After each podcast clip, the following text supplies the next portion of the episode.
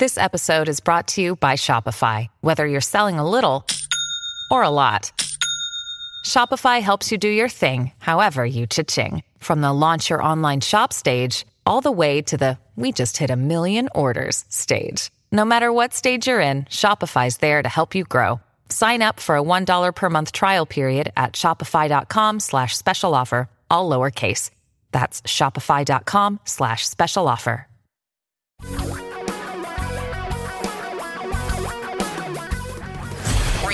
Reality radio for a really great future. We're talking real money. Hi, this is Tom Cock. Welcome to Talking Real Money. So it turns out small is the new large. Think about that for just a moment. Or perhaps going back, way back, Steve Martin once had a skit called Let's Get Small. Then I think there was some drug reference to that, so maybe that's not the best one. But small, as in small companies, have been in the news of late. The Russell 2000 index of small cap stocks rose 6.1% last week. Two weeks, the first two weeks of November, up 13%, its best 10 session start to a month on record. And you go back and look at uh, U.S. small cap value, looking at the Avantis U.S. small cap value ETF, that's up about 11.5% since early October. What's going on here? Small cap value stocks have been out of favor. It's made way more sense just to own the S&P 500 for almost 10 years now. But uh, there's a lot of people saying, I got to move into small. Chatted with a very bright young fellow the other day, said, I'm looking at small right now. And I'm going to tell you, small should always be part of your portfolio. Why is it done so well lately? Well, no one really knows that unless y'all buy, ask all the people buying the stocks. There's suggestions that uh, another round of government aid will be help, low interest rates, etc. But let's go back. Talk about what small cap value is. When we refer to small, we're referring to the size of the company, and in that way, we're referring to the market capitalization. Well, you already know the huge ones, right? Apple, Amazon, etc. Most small companies you don't know because they they're that they're small.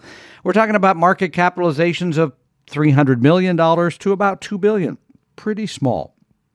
Then you add in this aspect of value. A value company is an out of favor firm, a beaten down company. Maybe they just lost their CEO. Maybe the product they're producing is not very popular. Whatever problem it is, it's uh, trading at less than what people would anticipate. And by the way, value in my mind should be a mathematical equation, not an intuitive one.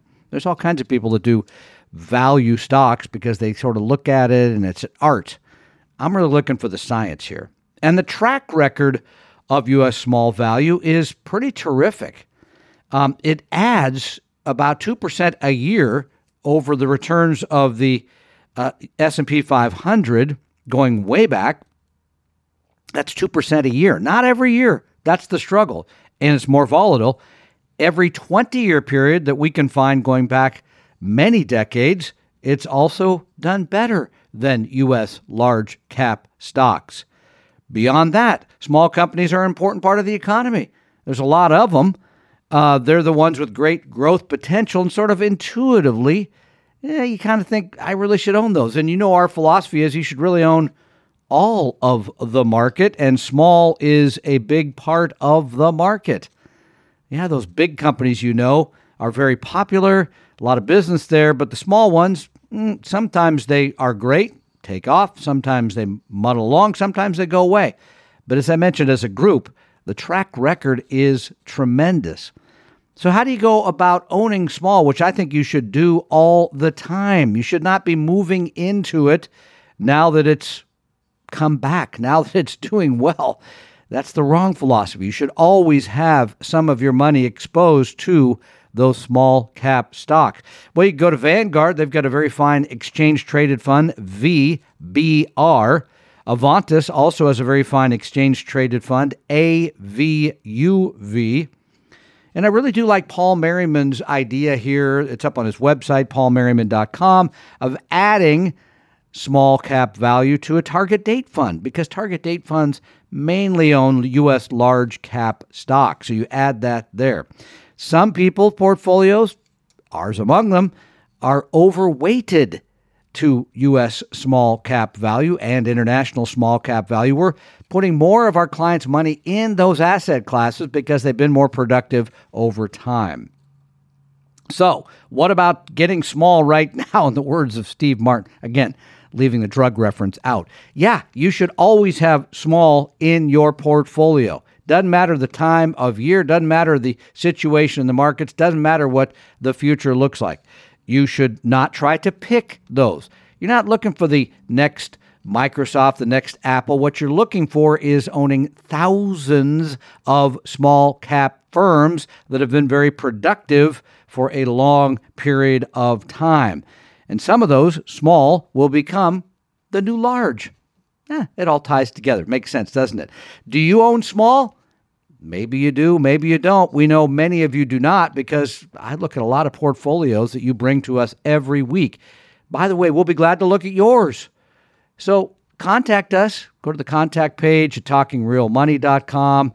We'll help make sure you're on the right track for retirement, but we'll also look at your portfolio to make sure that it is it matches your need for return within your risk tolerance, that it has all of these asset classes in it, and that you're not paying too much to others. Again, we give you a free hour of one of our advisors' time, no obligation, no high pressure sales. We want to make sure you get all of this right. Thanks for listening. I'm Tom Cock for Talking Real Money. Talking Real Money realize that the information provided on Talking Real Money is for educational and hopefully enjoyable purposes only. Providing personalized financial planning or investing advice takes time, so please consult with a really good fee only fiduciary investment, tax, or legal advisor. We know a good one. Investing must always involve risk. In other words, you can and probably will lose money at times. Also, as much as you want it, no one can accurately, consistently predict the future. So, past performance doesn't tell you a darn thing about what the future will bring. Unlike many other programs that say something similar, Talking Real Money is not trying to get you to buy or sell any financial products or securities. Instead, the program is provided as a public service by Vestry, a fee-only registered investment advisor. Thanks for listening, and please visit TalkingRealMoney.com for more information and disclosures. Are we done now?